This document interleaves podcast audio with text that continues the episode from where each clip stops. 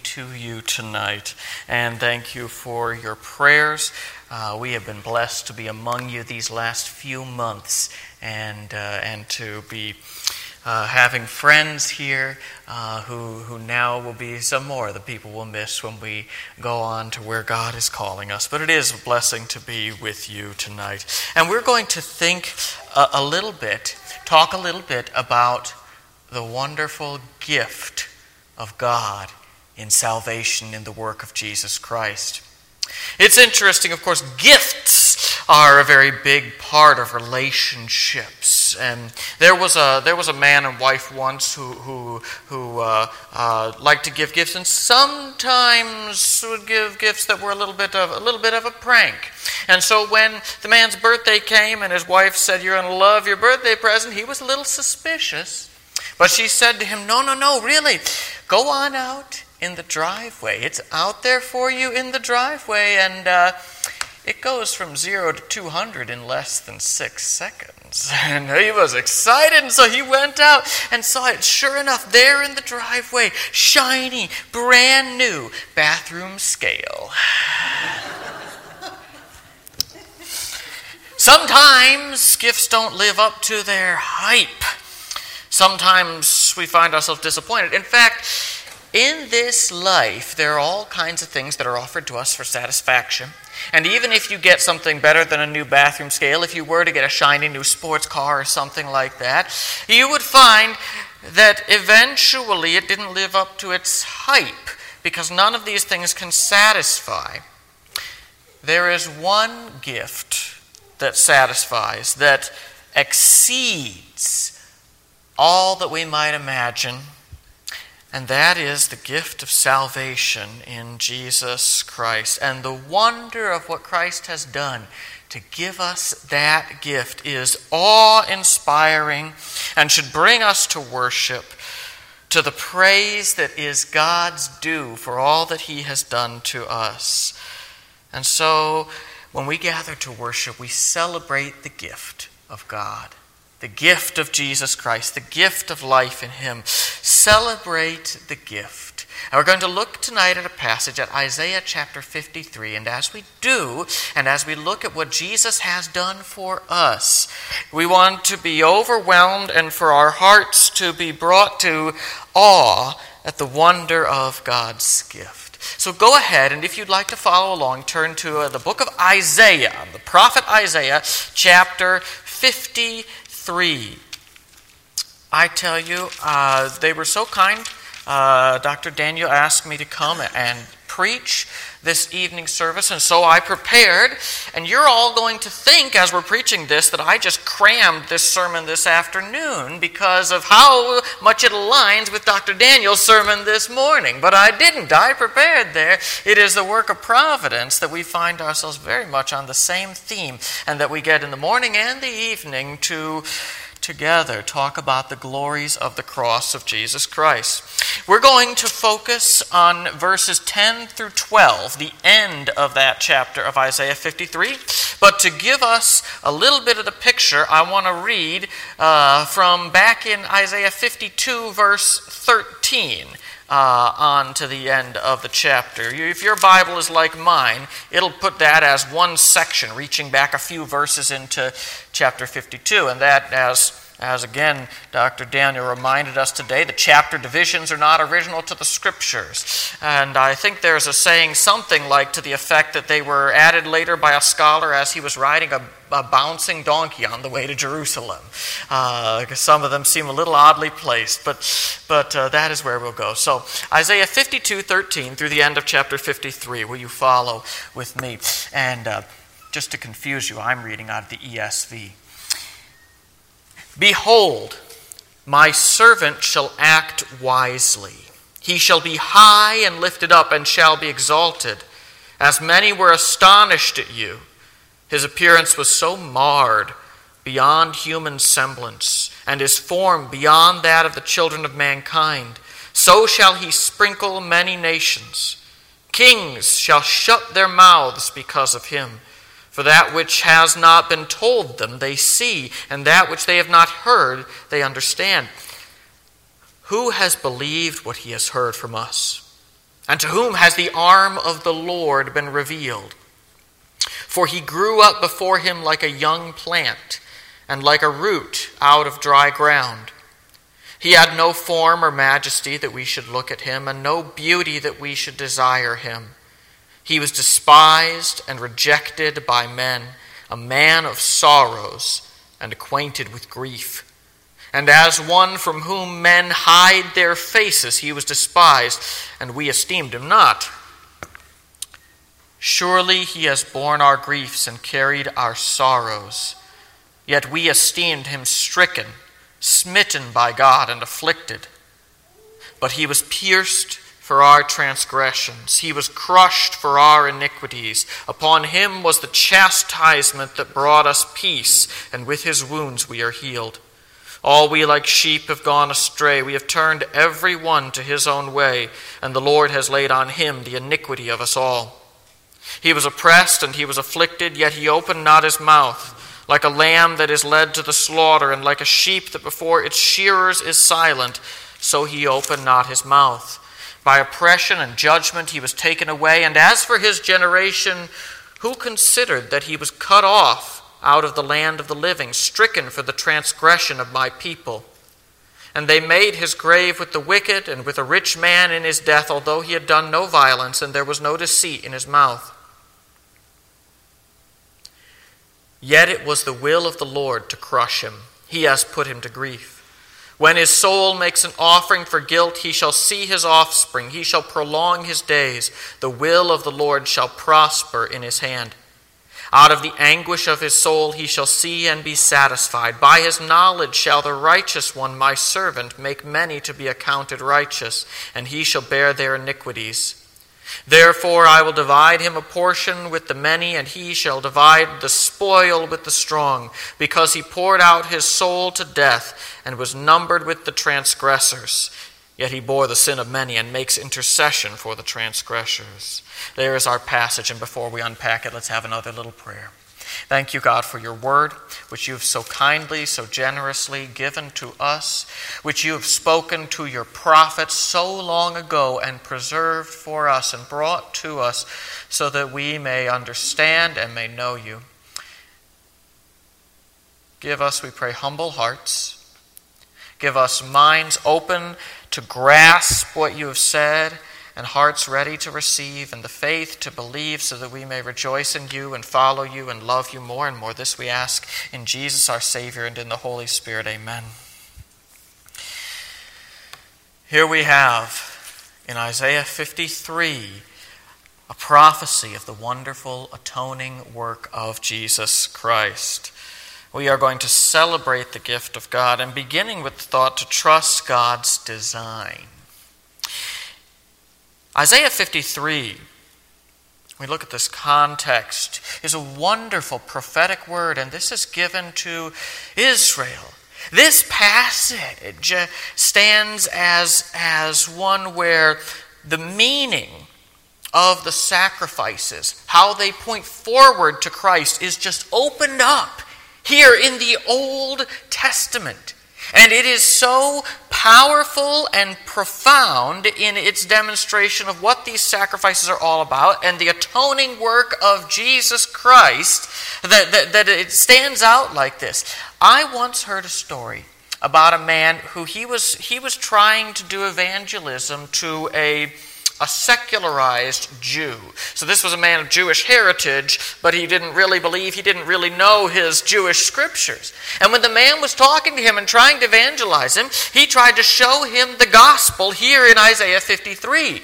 And it was such hard work to convince this secularized Jew that this was actually part of his own Bible, of his Jewish scriptures. He didn't believe it because it was so obviously Christian in its pointing to Jesus Christ and his work, he had to be shown proof that this was actually part of the Jewish scriptures as well as of the Christian Bible.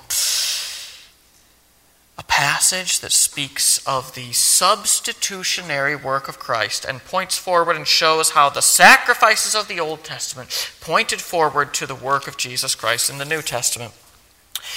It has that section, probably the most memorable, the most famous, is verses 4 through 6. Surely he has borne our griefs and carried our sorrows, yet we esteemed him stricken, smitten by God, and afflicted. But he was pierced for our transgressions, he was crushed for our iniquities. Upon him was the chastisement that brought us peace, and by his wounds we are healed. All we like sheep have gone astray. We have turned every one to his own way, and the Lord has laid on him the iniquity of us all. Such a clear demonstration of the substitutionary work of Jesus Christ bearing our sins on our behalf. And when we come to verses 10 through 12, at the end, there is, there is a summing up of the theme of this prophecy and also a combining of the work of Christ in his death with allusions to his resurrection and reign. And that wraps it up so well. And this verse, verse 10 in particular, invites us to reflect on God's design behind this, and therefore to trust in God's design in our lives and in everything. We have read about this promised suffering servant in Isaiah 52 into 53 about his, his sacrificial death on behalf of God's people, about his bearing their sins, and, and his being placed into the grave. And then we read in verse 12, Yet it was the will of the Lord to crush him and cause him to suffer or put him to grief. The will of the Lord we see what was behind this, what was behind the death of Jesus Christ on the cross. Because the death of Jesus Christ on the cross is fairly non controversial as a fact of history. There are those, there are a few scholars out there who deny that Jesus existed, but that's not a mainstream view. Even among unbelieving scholars, it's typical to acknowledge that there was this man, Jesus Christ, and even I think that he died upon a cross. But the significance of that, of course, is where the debate would center. It was not an accident of history. Jesus is not just one more good person put to death by evil authorities. He, is a, he was a good man put to death by evil authorities, but not just that. And it certainly wasn't just one more execution of a criminal. He didn't die for his own sins, for his own wrongdoing. What was behind it? Well, this was the Lord's will. It was the will of the Lord to crush him. And at first, that thought, at first, that statement in verse 10 may not be very comforting to you. After all, if it was the will of the Lord to crush him, what hope do you or I have? If this is what God is like, how can this be a comfort to us? And of course, there are those who twist it in that way. Uh, another thing uh, Pastor Daniel mentioned this morning, and I think I think maybe the most famous person to bring this forward. There was a British pastor named Stephen Chalke, who some years ago began to talk about the, the, the, the, understanding of the cross that the Christian church traditionally teaches as divine child abuse. Well, you can only say that, one, if you have a disrespect for God's word and for his truth. Two, if you don't really have a good understanding of the doctrine of the Trinity and you don't understand the unity of the Father and the Son and the Holy Spirit in, in one will and one saving purpose. No, we don't have here an example of divine child abuse. We don't have a cruel God. And so, so when we hear it was the will of the Lord to crush him, he has put him to grief, we have to dig in and say, what's behind this? If we know the God of the Bible, who is infinitely gracious and compassionate and loving, who is absolutely just, righteous, and holy, who is wise beyond our imagination, then when we hear it was the will of the Lord to crush him, now we're looking for the mystery. So why? What is behind this? We see it fitting into God's plan. It was the will of the Lord to crush him because he had come to bear our griefs and carry our sorrows. It was the will of the Lord to crush him because he was pierced for our transgressions and crushed for our iniquities. And because this was not the end of the plan either. It was a sacrifice for us, and it is not the end of the plan. And this is where this passage, verses 10 through 12 of Isaiah chapter 53, becomes so interesting because it goes back and forth between the suffering of Christ, the death of Christ, his bearing of sin, and also words of hope and of a future for him. When his soul makes an offering for guilt, he shall see his offspring. He shall prolong his days. The will of the Lord shall prosper in his hand. What a paradoxical statement. You'd think you'd read, when his soul makes an offering for guilt. Well, that's it for him. No. When his soul makes an offering for guilt, which, when you think about it, is a statement of the depth of what he endured, when his soul makes an offering for guilt, he shall see his offspring. He shall prolong his days. The will of the Lord will prosper in his hand. Here we have the mystery. And you wonder what Isaiah made of it as he was given these words to speak and faithfully wrote them down. But words that could only make sense after the resurrection of Jesus Christ. And when we see how the one who has given his soul an offering for our guilt, then his days are prolonged and he, he prospers the Lord's will. The guilt offering is described in Leviticus 5 by the blood of the ram, the guilt of sinners is taken away. And so the scripture makes the meaning of the cross clear. Christ was a sacrifice for us. But this reversal then he shall prolong his days, and the will of the Lord will prosper his hand. You can't have your cake and eat it too, they say. Well, Jesus Christ can, because God is stronger than even death. And so those who receive Christ by faith become the children of God. He shall see his offspring. His days are prolonged, for Christ is risen to eternal resurrected life. And the will of the Lord will prosper in his hand. The kingdom of God will advance. God's saving purpose will go forward. Notice in this verse, in verse 10, how the will of the Lord is at the beginning and at the end of this passage. And so it, it surrounds this statement of the death and resurrection of Jesus Christ. It was the will of the Lord to crush him, and through his death and resurrection, he then is going to bring forward, advance the will of the Lord. The will of the Lord shall prosper in his hand. God's design is good, even though sometimes we may be tempted to doubt. Think of the disciples after the death of Jesus Christ. When they had seen what it looked like for the will of the Lord to crush him, and they had not yet seen the resurrection, it could be tempting to doubt God's plan.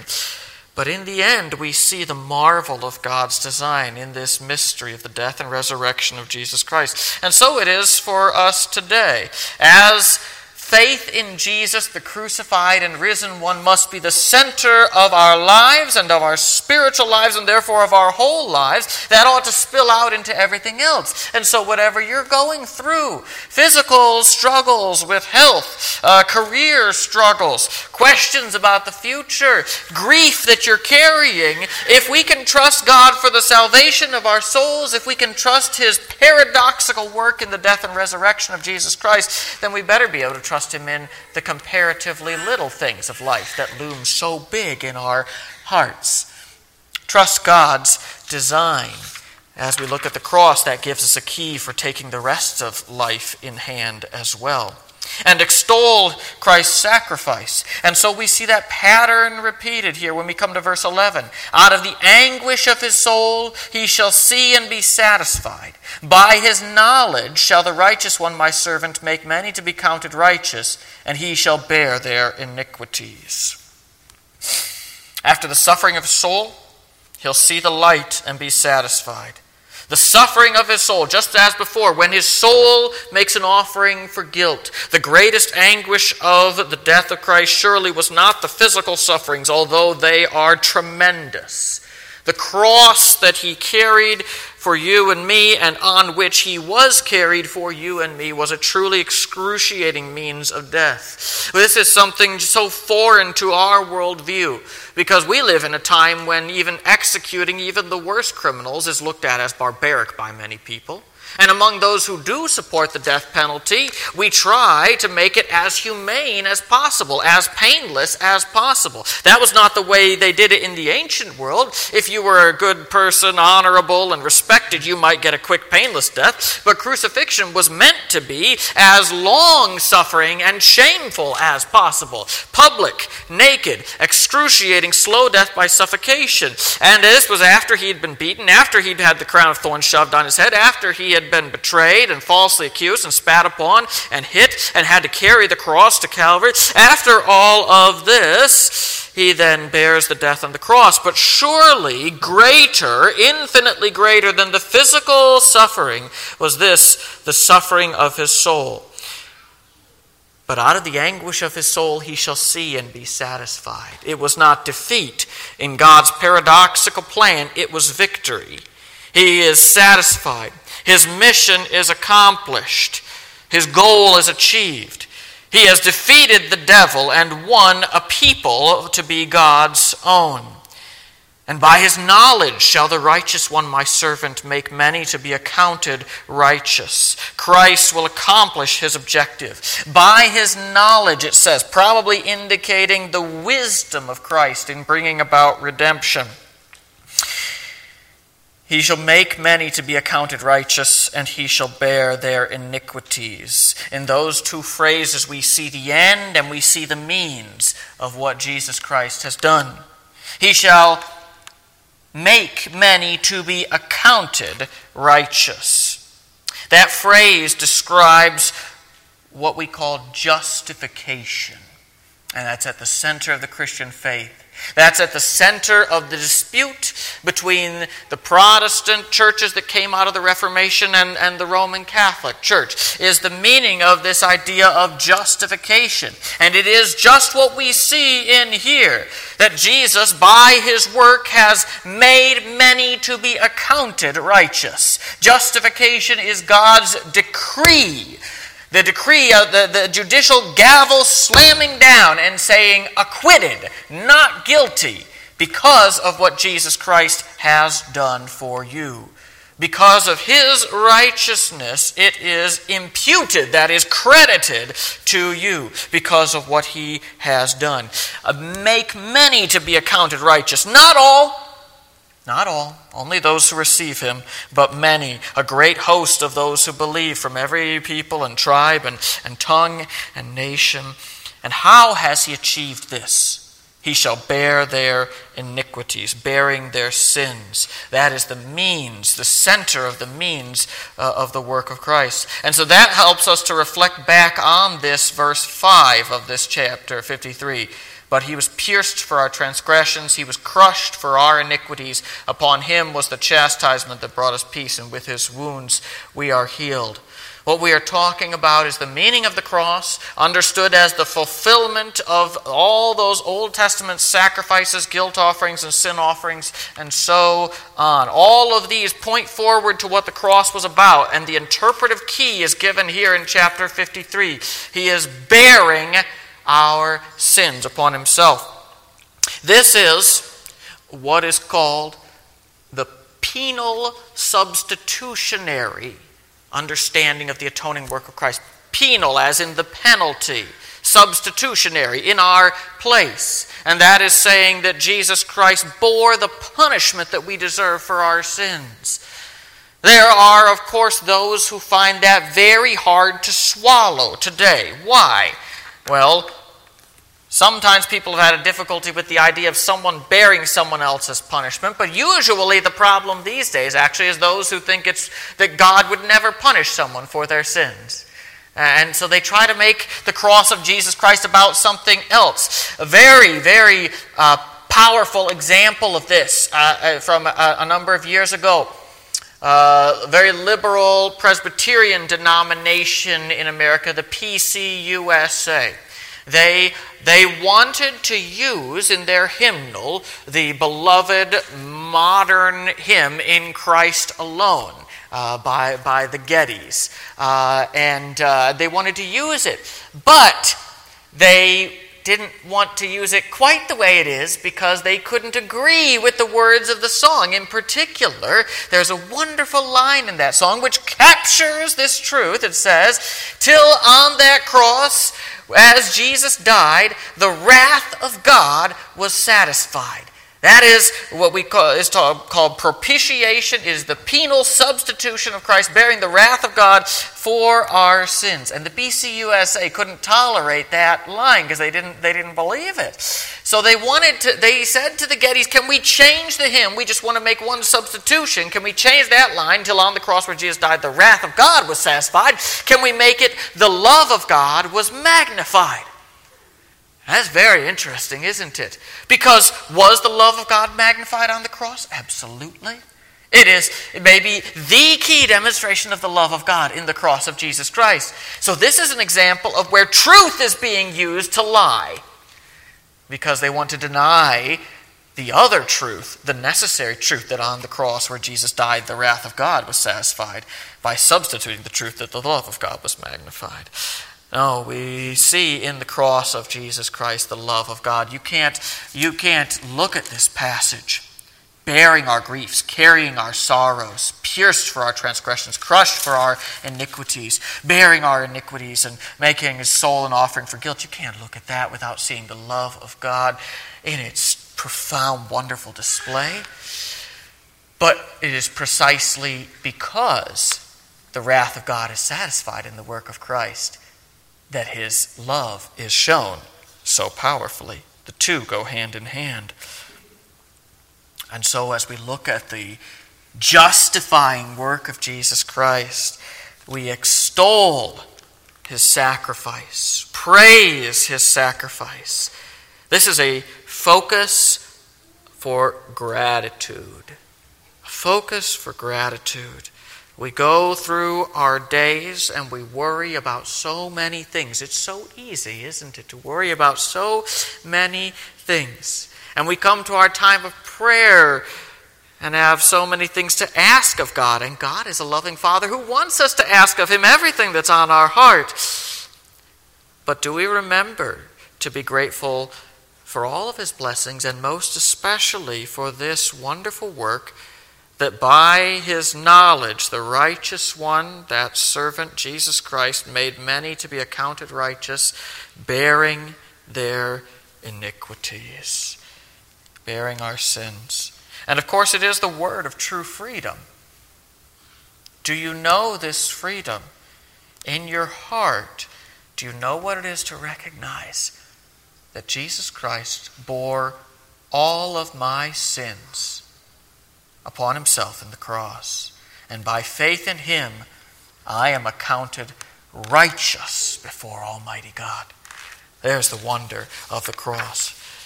And as we look at his cross, extol his sacrifice, we anticipate the victory. For this passage again rolls back and forth between, between the death of Jesus Christ, between his work bearing our iniquity, and the promise, uh, uh, the, the victory, the glory, the, the continued life, and the outcome of that. When we come to verse 12, we read, Therefore I will divide him a portion with the many, and he will divide the spoils with the strong. This is a, a, a word of the victory of Jesus Christ. And here's the reversal, isn't it? Because he's the one at the beginning of this passage when it talked about the, the servant. He's one who's going to act wisely, but we hear that people aren't going to be impressed. He had no form or majesty that we should look at him, no beauty that we should desire him. He was despised and rejected by men, a man of sorrows and acquainted with grief. As one from whom men hide their faces, he was despised, and we esteemed him not. That's the beginning of Isaiah 53. And when we come to the end, we read, Therefore I will divide him a portion with the many, and he shall divide the spoil with the strong. Now we see him in victory. This idea of a portion of the spoils This is a, a military picture of the time when you would, when you would conquer uh, uh, and, and overpower your enemy, and then you get the spoils, you get the plunder, uh, and so on. And so it's, it's, a picture of, it's a picture of victory. We might, you know, we might think in terms of uh, when, when you go out and you know you're in you're in the working world and, and you you complete a big job, a big contract, and may you, you, you get your paycheck. Maybe even you get a bonus that comes in or a bonus at Christmas time or something, and there's, there's the spoils. When I was, when I was a teenager, uh, my, my, first real job outside of mowing lawns, I worked, uh, I worked for Baker Square. You know, they had one in Springfield for so long after the chain went down. You guys know Baker Square? Oh, the pies were so good. My sister worked there before I did. And the, if you worked the closing shift at Baker Square, you would bring home pies because their standards of freshness were very high. Those cream pies could only be there like two or three days, and then they had to go somewhere. So they go home with employees. I remember as a teenage boy, one night, late night, my my sister came home from the closing shift and she said, Joshua, come and help me. And I went to her car and she had so many pies. And we took the pies and we, we filled the refrigerator and we filled the refrigerator in the basement and we couldn't find a place for all the pies. And I just opened this fresh strawberry pie with whipped cream and just started eating it with a spoon. That's kind of the picture here I get of dividing the spoils with the strong. Ah, the joy of, of having, having received the wonderful reward here. The victory of Jesus Christ. He has triumphed in his death and resurrection. And, and, and even now, he is glorified. He has ascended to the right hand of the Father, and he is glorified. And he will return, and his glory will be displayed. When he comes again, it is going to be the magnificent return. We hear about the, the, the, the uh, trumpet call of God and, and uh, Jesus Christ returning with a loud command. Uh, we read in, in Revelation about the rider on a white horse descending, and he's going to return in victory. His triumph uh, stands at the end. The last word is not the, the sacrifice. That is, that is sort of the, the, the, the, climax of his work in its way, but it's not, the, it's not the consummation. There's the return of Christ in glory. And here he is going to he is going to divide the spoils. He is going his followers will will be with him and they will glory in him in his in his kingdom. Christ rose from the grave, he ascended to the right hand of the Father, he reigns today and he has put the devil and all his demons under him, as well as every power and authority, and at his final return he will subdue them once and for all. Because he poured out his soul to death and was numbered with the transgressors, for he bore the sin of many and makes intercession for the transgressors the greatness and nobility of Christ's accomplishment. And so it goes back and forth, and we have to hold together the sacrifice of Jesus Christ and the victory, these truths of the death and resurrection, uh, of his descent to us and of his ascent to the right hand of the Father, all come together in one glorious picture. And the exaltation of Christ, though, is connected with his, uh, with his work when he reached down. I have a, a comment here from uh, Old Testament scholar John Oswalt. Listen to this. He, he says, The servant will be exalted to the highest heaven.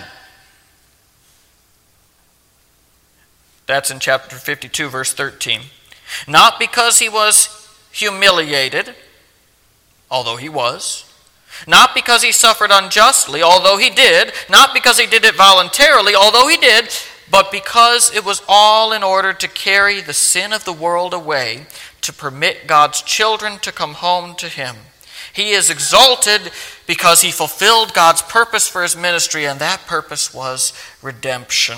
Here, this final statement, the bearing the sin of many, making intercession for transgressors, reminds us once again that this whole work of Christ is indeed a demonstration of the love of God. And so we anticipate victory. The end of the story is triumph. Christ reigns over his people and he will usher them into a world of light and life eternal. When you think about the work of Jesus Christ and the difference it makes in life, do you anticipate the victory that is coming? We need a full picture of the meaning of the gospel.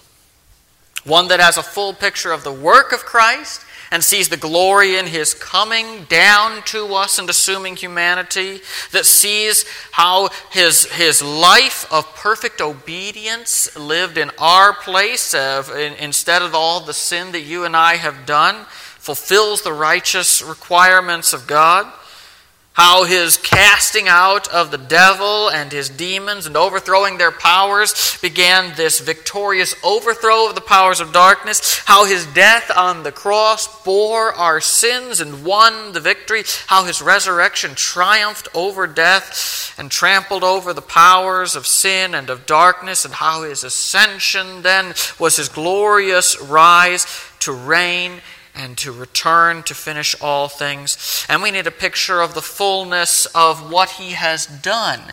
Uh, that we, we talk about the forgiveness of sins, and that certainly is central in this passage, bearing the transgressions. But because of that, there is a wonderful gift of life. There is adoption as a child of God. There is a cleansing and, and transformation of, of our lives. And there is a glory to come at the end. And so we have this wonder to anticipate, which ought to give us endurance as we go through, as we bear the uncertainties of life and its trials and so on, uh, that in Jesus Christ we are headed uh, for, for his kingdom of light, for his victory, uh, for his triumph and his glory, because he has bore our sins. And so we celebrate the gift. As we go home tonight, let's go home with gratitude for what Jesus has done for us, with wonder at what he has won for us, uh, with the desire to trust him and go through our days in faith, walking with the Lord who won us back to God. Will you pray with me?